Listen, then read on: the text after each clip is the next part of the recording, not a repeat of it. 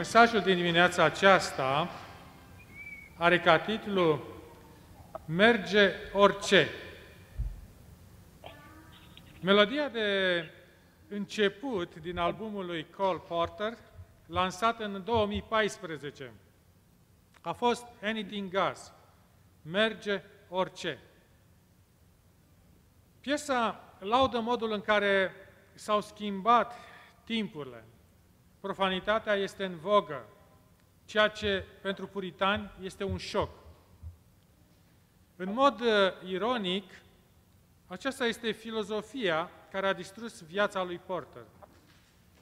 Celebrul uh, compozitor a crescut la o fermă din uh, Indiana, în Statele Unite. Mama lui a mers la Biserica Baptistă, dar el n-a fost impresionat. El își amintea, n-am simțit niciodată că mama lua religia în serios. Ea mergea la biserică doar ca să-și etaleze noile ei pălării. Fanii săi nu și-au dat seama că melodiile lui de dragoste au fost scrise pentru prietenii lui. Căsătoria lui a fost un eșec. Iar câștigurile sale finanțau seria interminabilă de petreceri. Viața lui era un fel de teatru. Porter se bucura de faimă, bani și de patru case frumoase. Fiecare casă era bine dotată și pregătită în permanență pentru vizitele sale. Apartamentul său din Paris era îmbrăcat în tapet de platină, iar scaunele erau tapițate în piele de zebră. Apartamentul din New York era un adevărat muzeu al premiilor sale. De asemenea, avea o proprietate în Massachusetts și o casă în California. Porter a trăit așa cum a cântat, adică merge orice. Dar după ce a fost rănit într-un accident de călărie, nu și-a recăpătat niciodată sănătatea și fericirea. A ajuns la punctul de a nu mai putea să se anestezieze cu alcool. Ținea o cutie de țigarete în apropiere, spunând, e tot ce mi-a rămas. În 1964, Porter a fost dus la un spital din California pentru ultima dată. Asistenta îi făcea chestionarul de internare și se întreba, cum poate cineva atât de faimos să fie atât de trist? Când asistenta a ajuns la punctul religiei pacientului, l-a întrebat, ești protestant? El a spus, nu pune nicio religie. La scurt timp după ce a fost condus spre camera lui, a trimis pe cineva să-i distrugă fotografiile pornografice. Odată cu aceasta, el a murit. Un prieten a spus, la sfârșit a fost teribil de singur, chiar nu aveau nimic sau pe nimeni aproape. Nu auzim! Trăim într-o lume în care merge orice, dar nimic nu satisface. Biblia a anticipat că vor veni vremuri decadente, precum uh, epoca noastră actuală. Ce a spus Domnul Iisus în Matei, capitolul 24, versetul 37? Cum s-a întâmplat în zilele lui Noe, haidoma se va întâmpla și la venirea Fiului omului. Cum uh, erau acele zile a lui Noe? Ne spune Geneza, capitolul 6, versetul 5. Domnul a văzut că răutatea omului era mare pe pământ și că toate întocmirile gândurilor din inima lui erau îndreptate în fiecare zi numai spre rău. Aceasta este descrierea societății măturate de potop. Să citim descrierea societății din tipul de pe urmă în 2 Timotei, capitolul 3, versetele 1 la 5, care spune așa, Să știi că în zilele din urmă vor fi vremuri grele, căci oamenii vor fi iubitori de sine, iubitori de bani, lăudăroși, trufași, hulitori, neascultători de părinți, nemulțumitori, fără evlavie, fără dragoste firească, neînduplecați, clevetitori, neînfrânați, neîmblânziți, neiubitori de bine, vânzători, braznici îngânfați, iubitori mai mult de plăceri decât iubitori de Dumnezeu, având o, doar o formă de evlavie, dar tăgăduindu-i puterea. Depărtează-te de oamenii aceștia. Generația lui Noe și generația ultimelor zile se caracterizează prin depravarea totală a omului.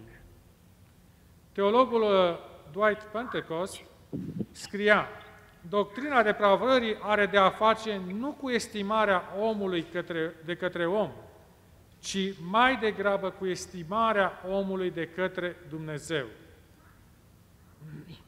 Decăderea umană este un simptom al izolării noastre de Dumnezeu. A început când Adam și Eva au ales să-și urmeze propriile dorințe. Fără Dumnezeu, la volanul vieții suntem ca o mașină fără șofer pe autostradă. Un accident este inevitabil. Scriitorul Ben Shapiro a scris sunt membru al unei generații pierdute. Ne-am pierdut valorile. Într-o lume în care toate valorile sunt egale, în care totul este pur și simplu o chestiune de alegere, narcisismul guvernează. Lipsa de evlavie este cauza principală a declinului moral. În 2015, uh, Curtea Supremă a Statelor Unite, într-un vot de 5 la 4, a redefinit căsătoria pentru a include și cuplurile de același sex. Dumnezeu a definit însă căsătoria în grădina Edenului, cu mult înainte de instituirea guvernelor umane. Nu putem controla ceea ce face o societate laică, dar în calitate de creștini, să lăsăm cuvântul lui Dumnezeu să ne guverneze viața. Amin. Hotărârea Curții Supreme îi pune pe credincioșii Bibliei într-o lumină nefavorabilă. Judecătorul Samuel Alito Jr. n-a fost de acord cu opinia majorității. Și el a prezis că această decizie va deveni o bază pentru discriminarea legală a celor care au o vedere biblică asupra căsătoriei. După cum a scris și pastorul John Murray, ne întoarcem la situația care a fost în zilele bisericii timpurii. În Imperiul Roman, care a martirizat atât de mulți creștini, era pluralist și tolerant cu religia. Singurii oameni pe care nu i-a putut tolera erau creștinii. Moralitatea darwinistă, legea junglei, cine câștigă este mai tare, mai bun. Au înlocuit codurile de conduită biblică. Cu aroganță inimaginabilă, societatea l-a declarat pe Iisus Hristos ca fiind persoana, persoana non grata în cultură. O cultură începe să se prăbușească când respinge realitatea unui creator. În Romanul, Roman, capitolul 1, versetele 18 și 19 spune Mânia lui Dumnezeu se descopere din cer împotriva oricărei necinstiri a lui Dumnezeu și împotriva oricărei nelegiri a oamenilor care năbușe adevărul în nelegirea lor. Amin. Dar uh, adevărul poate fi năbușit nu doar de cei necredincioși. Împăratul uh, Saul, împărat ales de Dumnezeu, a crezut și el că merge orice. În 1 Samuel, capitolul 13, versetul 5 spune Filistenii s-au strâns să lupte cu Israel. Poporul acesta era fără număr, ca nisipul de pe țărmul mării. Pentru a aduce la tăcere temerile poporului, Saul s-a hotărât să ceară ajutor prin jerfă. Dumnezeu dăduse îndrumări în această privință. Numai aceia care fusese consacrați în slujba lui aveau voie să aducă aceste jertfe. Saul era rege, nu preot, nu profet. Însă el a crezut că se poate oricum. Saul a poruncit, aduceți-mi ardele de tot și jertfele de mulțumire. Așa cum se găsea, îmbrăcat, cu platoșa și uneltele de război, s-a înfățișat înaintea altarului și a adus jertfa. Când profetul Samuel a ajuns la el, i-a spus, ai lucrat ca un nebun și n-ai păzit porunca pe care ți-o dăduse Domnul Dumnezeul tău. Domnul ar fi întărit pe vecie domnia ta peste Israel. Așa ne spune în 1 Samuel, capitolul 13, versetul 13. 13. Când a fost mustrat de profet, Saul nu vedea nimic rău în purtarea sa. Credea mai degrabă că fusese tratat nedrept. A căutat să-și îndreptățească purtarea, aducând scuze pentru faptele sale. Ellen White eh, comenta astfel pasajul. nu trebuie să urmăm pornirile noastre sau cele ale oamenilor. Trebuie să privim la voința descoperită a lui Dumnezeu și să umblăm, Amen. așa cum spun, poruncile lui precise, indiferent de situațiile din jurul nostru. Amin. Dumnezeu va avea grijă de urmări. Amin. Samuel îl iubea pe Saul ca pe propriul său copil, iar Saul, cu temperamentul său cutezător și impulsiv, îl venera pe profet. Dar nu primea mustrarea lui Samuel și de aceea căuta să fugă cât mai mult din calea lui. Dumnezeu însă l-a trimis pe solul său la Saul cu altă solie. Împăratul mai avea o șansă să dovedească credincioșia sa față de Dumnezeu. Profetul i-a spus, în 1 Samuel, capitolul 15, versetele 2 la 3. Așa vorbește Domnul oștirilor. Mi-aduc aminte de ce a făcut Amalek lui Israel, când i-a astupat drumul la ieșirea lui din Egipt. Du-te acum, bate pe Amalek și nimicește cu desăvârșire tot ce ai lui.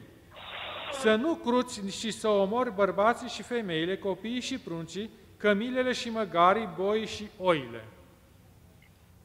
Mulți sunt tulburați când citesc aceste versete. Dar iată ce descoperă serva Domnului. Amaleciții au fost primii care s-au împotrivit izraeliților în pustie, întâmpinându-i cu război. Din cauza aceasta și din cauza josniciei lor, josniciei lor închinări la idoli, Dumnezeu rostise prin Moise hotărârea de osândire, să ștergi pomenirea lui Amalek de sub ceruri, să nu uiți lucrul acesta, așa spunea în Deuteronom, capitolul 25, versetul 19. Executarea acestei porunci a fost amânată timp de 400 de ani, dar amaleciții nu au renunțat la păcatele lor. Dumnezeu știa că dacă ar fi posibil, amaleciții ar șterge de pe pământ, pe poporul său, cât și închinarea la adevăratul Dumnezeu. A venit acum timpul să se aducă la îndeplinire sentința aceasta, amânată atât de mult. Saul i-a învins pe amaleciți. Biruința asupra amaleciților a fost cea mai strălucită din cariera lui Saul. Dar Saul și poporul au cruțat pe Agag, împăratul lor, și oile cele mai bune, boii cei mai buni, vitele grase, miei grași și tot ce era mai bun. Au nimicit numai tot ce era prost și nebăgat în seamă, spune 1 Samuel, capitolul 15, versetul 9. Saul l-a cruțat pe Agag pentru a-și slăvi întoarcerea biruitoare cu prezența unui prizonier împărătesc. S-a încumetat să urmeze exemplul neamurilor din jur. Aceasta a fost proba finală a lui Saul. Nesocotind voința lui Dumnezeu, el a dovedit că era hotărât să domnească independent. Nu îi se mai putea păstra puterea împărătească. Profetul uh, Samuel tot spera că Saul va ajunge să-și recunoască păcatul. Astfel, nu putea, astfel putea să intre din nou în uh, grația lui Dumnezeu. Dar după ce s-a făcut primul pas pe calea neascultării, drumul devine ușor. Saul l-a întâmpinat pe Samuel cu o minciună pe buze. Fii binecuvântat de Domnul, am păzit cuvântul Domnului. La întrebarea directă a profetului, ce înseamnă behăitul acesta de oi și mugetul acesta de boi pe care îl aud? Saul a răspuns, poporul a cruțat cele mai bune și oi și boi cei mai buni ca să-i jerfească Domnul, iar pe celelalte le-am nimicit cu desăvârșire. Poporul ascultase de directivele lui Saul, dar pentru a se apăra, el a aruncat asupra lor păcatul neascultării sale. Samuel nu s-a înșelat și i-a spus, când erai mic în ochii tăi, nu te-a uns Domnul ca să fii împărat peste Israel? I-a repetat porunca cu privire la Amalek și l-a întrebat care era cauza neascultării. El stăruia cu încăpățânare în îndreptățirea de sine. Am ascultat glasul Domnului. Profetul a nimicit adăpostul minciunii și a rostit sentința fără drept de apel. Îi plac Domnului mai mult arderile de tot și jertfele decât ascultarea de glasul Domnului? Ascultarea face mai mult decât face jertfele și păzirea cuvântului său face mai mult decât grăsimea berbecilor. Căci neascultarea este tot atât de vinovată de, la, decât la fel ca închinarea la idol și terafim. Fiindcă ai lepădat cuvântul Domnului, te leapădă și El ca împărat, spune 1 Samuel, capitolul 15, versetul 22 și 23. Saul a fost umil la început, dar succesul l-a făcut încrezător în sine. Poporul și onora împăratul și uita că el nu era decât unealta prin care lucrase Dumnezeu. Și cu toate acestea, că la început Saul i-a, i-a atribuit lui Dumnezeu onoarea, mai târziu și-a atribuit sieși slav. A pierdut din vedere dependența lui de Dumnezeu și a considerat că merge orice și merge oricum. Da. Samuel, Saul știa că Samuel este profet. De aceea ar fi trebuit să primească mustrarea, chiar dacă nu putea să vadă că păcătuise. Dacă ar fi fost dispus să-și recunoască greșelile, acesta s-ar fi, adă, uh, s-ar fi dovedit un uh, adăpost pentru viitor. Dumnezeu i-a încredințat o sarcină specială cu Amalek, ca să poată îndrepta greșelile trecutului. Când uh, un copil al lui Dumnezeu devine neglijent în împlinirea voinței lui, îi influențează și pe alții să disprețuiască poruncile divine.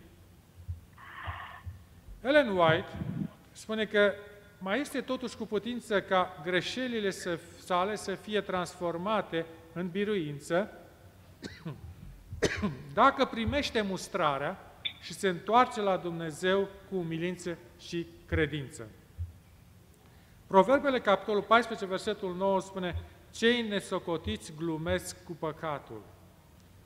Cu păcatul nu este de glumit.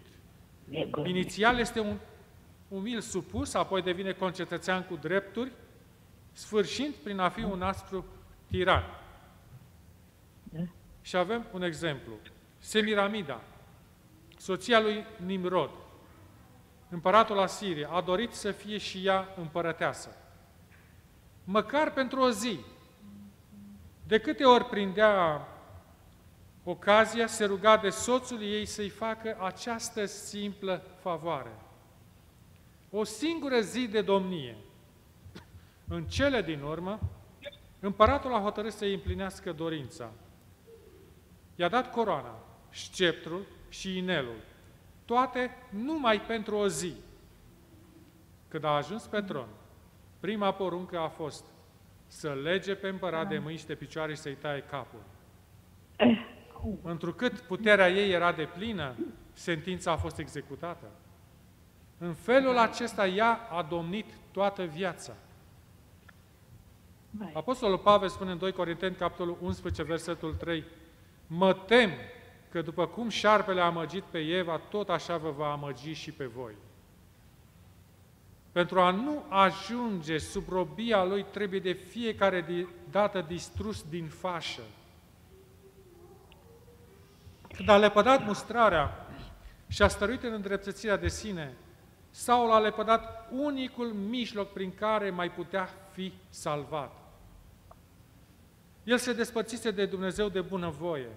Dumnezeu nu avea plăcere de o ascultare parțială. Nici nu dorea să treacă cu vederea ceea ce era neglijat atât de vizibil. Ascultarea face mai mult decât jertfele. Fără pocăință, credință și ascultare, jertfele erau fără valoare. Un astfel de serviciu divin avea să fie o ofensă pentru cer. Dar cât se poartă în acest fel, cu toate că știu povestea lui Saul, în timp ce refuză să asculte de cerințele divine, îi aduc un serviciu formal de închinare. Dar Duhul lui Dumnezeu nu răspunde la un astfel de serviciu. Neascultarea este tot atât de vinovată ca și ghicirea și împotrivirea nu este mai puțin vinovată decât închinarea la idol și terafie. Neascultarea a început cu satana. Și orice neascultare față de Dumnezeu vine direct din influențele satanice. Răzvrătirea este neascultare față de principiile și valorile biblice. Răzvrătirea este păcat. Și Sfatul Inspirat comenta astfel, Aceia care se răzvrătesc împotriva cârmuirii divine au încheiat legământ cu marele apostat. Ca și primii noștri părinți îi văd numai marile privilegii pe care le pot câștiga prin neascultare. Este un pas primejdios acela de a desconsidera mustrările și avertizările Bibliei. Nu departe de portul Halifax, la aproape 200 de kilometri de coasta canadiană se găsește insula Sable. Ea este vestită pentru că în preajma ei și-au găsit moartea sute de corăbii. Cei care au studiat cauzele acestor tragedii au uh, descoperit că insula Sable este, insula Sable este călătoare. Ea schimbă mereu forma și poziția, fiind imposibil de așezat într-un contur precis. Insula se mișcă spre răsărit cu o viteză de circa 230 de metri pe an. Călătoria este foarte primejdioasă pentru marinari. Din această cauză i-au numit-o Sicriul Călător. Din anul 1766 până în 1966, deci în 200 de ani, insula a parcurs circa 45 de kilometri un adevărat record în domeniu. O statistică a statului canadian a înregistrat în 150 de ani naufragiul la 515 nave. Ceea ce este cel mai periculos la această insulă este țărmul, care este format din nisipuri mișcătoare. Aceasta îl face o, o veritabilă uh, capcană pentru oricine se aventurează în zona lui. Proverbele, capitolul 14, versetul 12, spune Multe căi par a fi bune. Multe lucruri care aparent sunt bune, în realitate sunt veritabile capcane. Și în cele din urmă duc la moarte. Așa s-a întâmplat și cu Saul. Ca și el, mulți ajung să fie orbi față de adevăratul caracter al păcatului. Ei se măgulesc cu gândul că au în vedere un scop bun. Ei cred că n-au făcut nimic rău când se abat de la cerințele lui Dumnezeu. În felul acesta se împotrivesc Duhului Sfânt. Vor ajunge să nu mai poate distinge glasul Lui. Atunci sunt lăsați pradă ispitelor pe care le-au ales. Păcatul nu este un cuvânt popular în aceste zile. Biblia și-a pierdut autoritatea finală, religia creștină a fost pluralizată și principiile sunt în declin. Un uh, studiu Barna a arătat că majoritatea adolescenților sunt expuși la pornografie. Ei sunt atât de aclimatizați cu ea, încât cred că a nu recicla plastice este mai imoral decât pornografia. Unde va ajunge o societate când așa ceva se întâmplă? Biblia ne spune unde duce o astfel de cultură. Mai devreme sau mai târziu ea se va asemăna cu zilele lui Noe. Păcatul va șterge capacitatea de discernământ și va demola busola morală. Un stil de viață păcătos va produce următoarele rezultate. 1. Păcatul îl afectează rar doar pe cel rebel.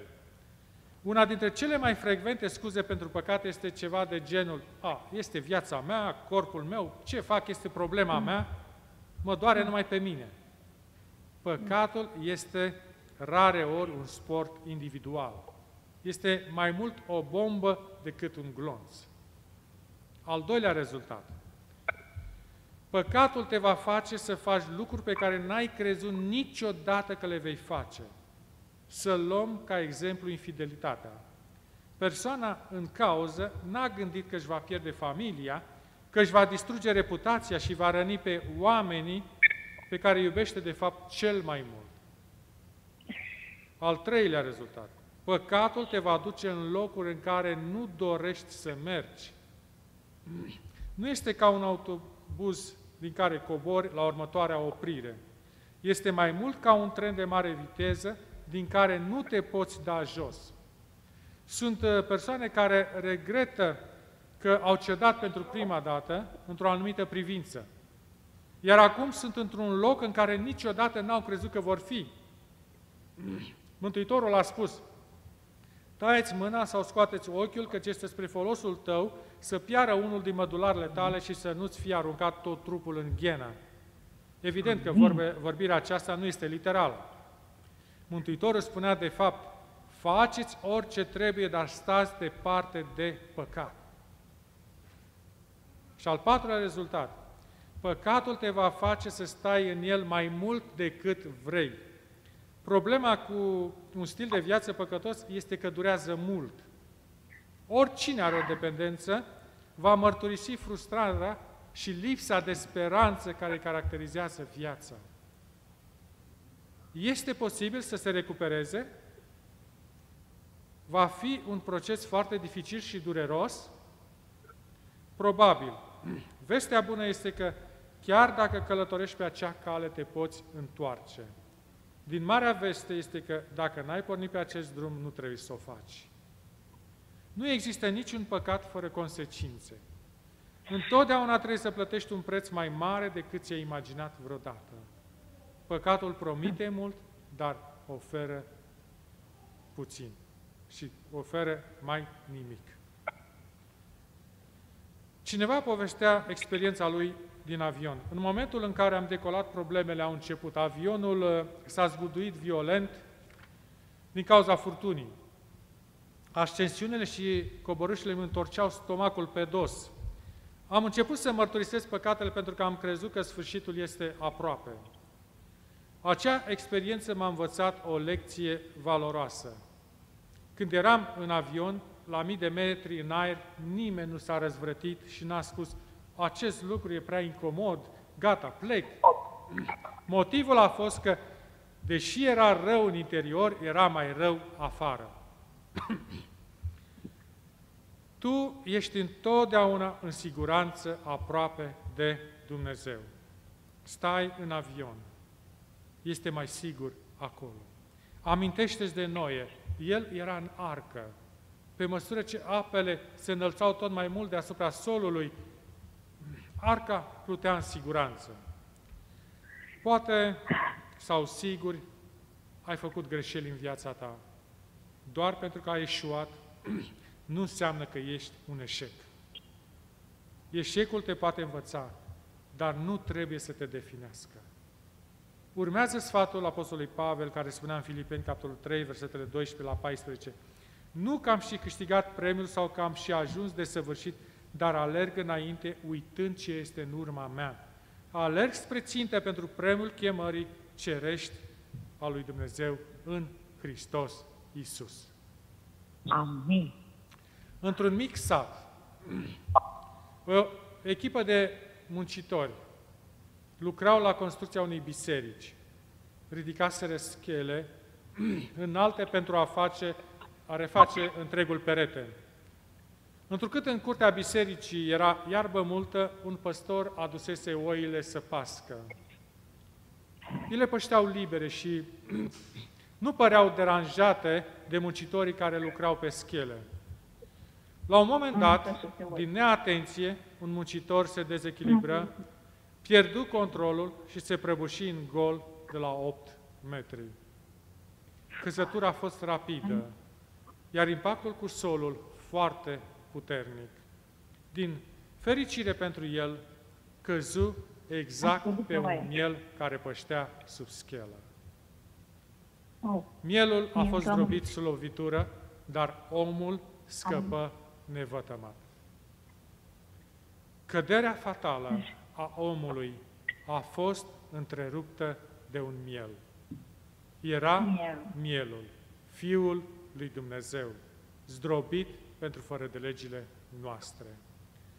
Pentru că după ce își va da viața ca jertfă pentru păcat, să vadă o sămânță de urmași. Așa spune Isaia, capitolul 53, versetul 10. Fie ca tu și cu mine să rămânem până la sfârșit prin harul său aceeași sămânță de urmași. Și El să ne ajute la aceasta. Amin. Amin. Amin.